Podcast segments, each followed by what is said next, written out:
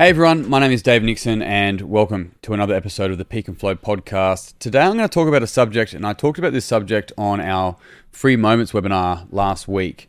Yet it's an ex- extremely important subject, and that is how to support family and friends through physical, mental, personal development. Now, really, another way to think of this and, and way to word it is how to handle family and friends through your own physical and mental development. This is a really interesting subject for many reasons, and, and I'm sure it's one that a lot of people can relate to for a variety of different reasons. But the key thing here is that often people will go through this sort of certain development for themselves. And in doing so, they start to, as they, let's say, wake up, become more aware, more spiritual, or whatever other terminology we want to use, they start to see other people not do the same thing, right? So it's this interesting thing is that as they're growing or developing or unfolding or however we want to communicate it, they start to see in other people, family and friends usually, that they're not doing the work, inverted commas, the work, which is really interesting for many reasons. One, they don't need to. Like, that's the foundation of all of this. They do not need to do said work. Two, this is this is such an interesting one because so often in the wording, and, and, and, I hear it in business as well when they're like, oh, they're just not ready. There is no one right path. There is no one right path. So if I'm developing and improving in my area of life and I'm assuming that this is the right path for everyone, then what I'm doing is projecting what I believe is the right thing on everyone else. And it goes back to that old quote of, please let me help save you or you'll drown, said the monkey to the fish, putting it up a tree.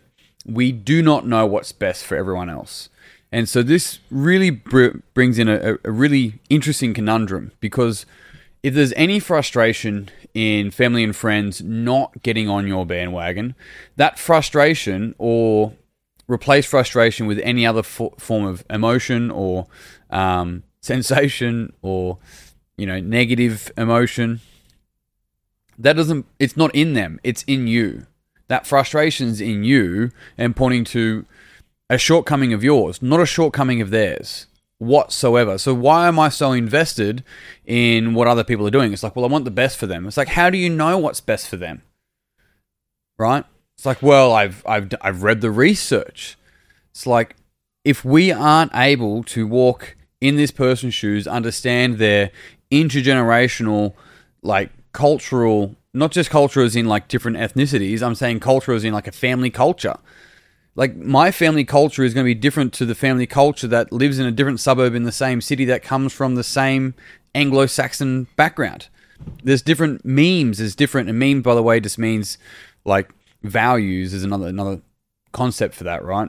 So, meme was first originally coined by um, Richard Dawkins in the book The Selfish Gene, and it just means uh, a thought or something subjective that can be passed on through. So, have generations in the sense of not just uh, genetic generation, like father, son, so on, but in from one person to another. That's all that meme means. And an internet meme just means that it gets passed on through multiple people through the internet. That, that's all it's really pointing to. But because there's all of this background in every single person's life, when we look at them thinking that they need to or should be doing something, what we're fundamentally missing is all of their background.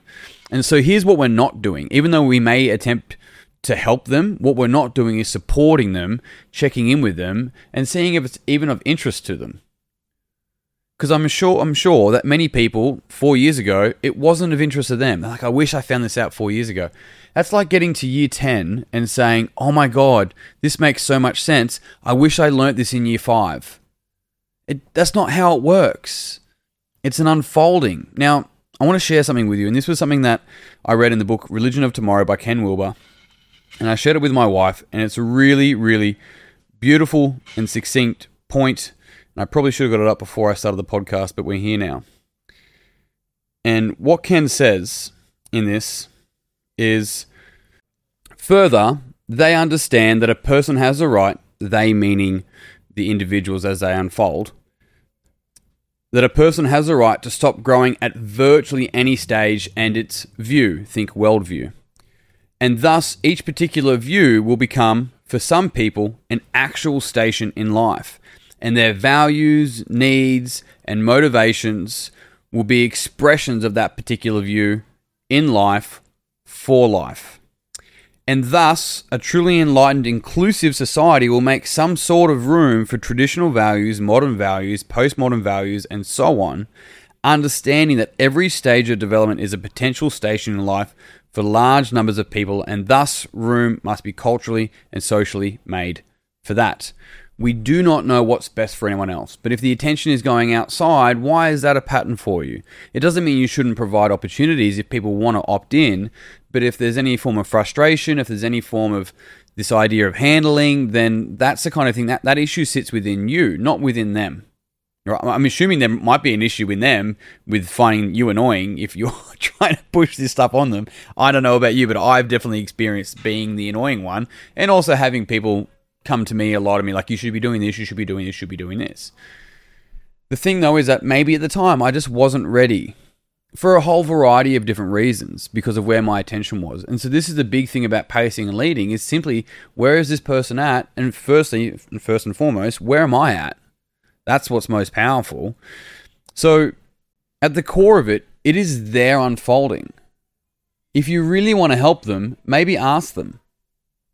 In what way can I support your own growth? Let them have a say for it right? Because if we're if we're just taking the horse to water and it drinks because we took it there, it's probably not because it was thirsty. It's probably because it's just trying to appease me. It's really important to understand that.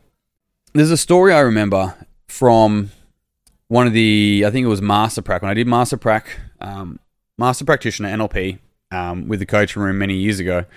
And one of the guys shared a story. He did NLP Prac beforehand as well. Master Prac's the next stage. And he shared this story that he actually really struggled to be with his housemates. Like the kind of conversations they were having, he just ended up being like, I'm out, and just walked to his room and kind of like, I'm, I, I can't deal with that. What he was unknowingly doing was turning his, let's call it enlightenment, into spiritual materialism. Now, let me explain spiritual materialism. Spiritual materialism is I'm more spiritual than you I have more spirit than you do, and I can't deal with your less spiritness. Then we're making spirituality a, material, a thing that you could potentially have more of, like like as if they're stamps or matchbox cars or shoes. No one is more spiritual than anyone else. It's not possible. The way that I describe it is that there are things that get in the way of our spirit showing up.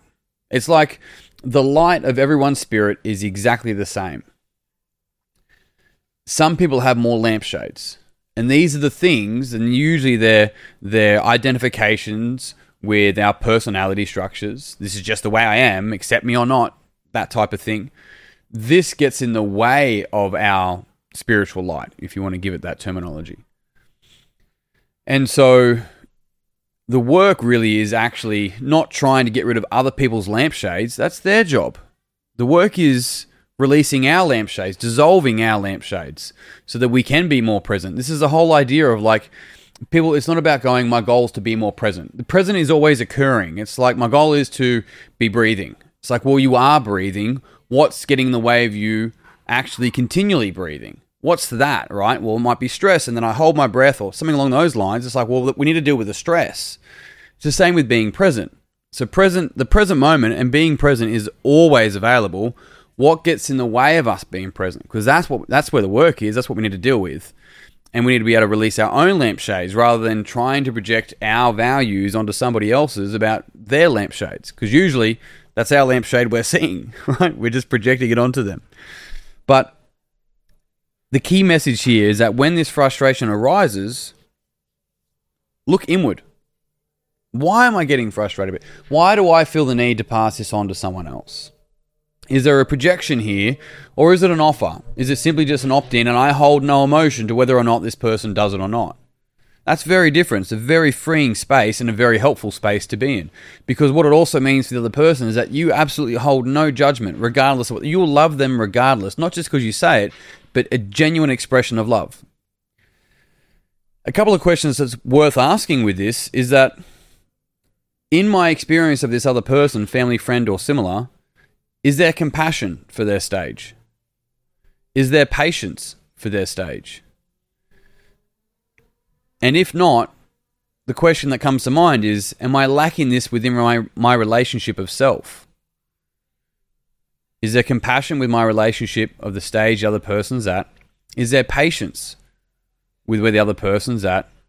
And if not, do I have compassion for myself from where I'm at? Do I have patience for me where I'm at?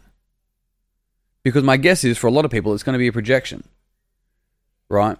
I want you to improve like I want me to improve, but I may lack the compassion to just appreciate this is where we're at and meeting me and meeting you where we're at. And the beauty of that is that development is a messy, murky, bumpy, beautiful, perfectly imperfect process.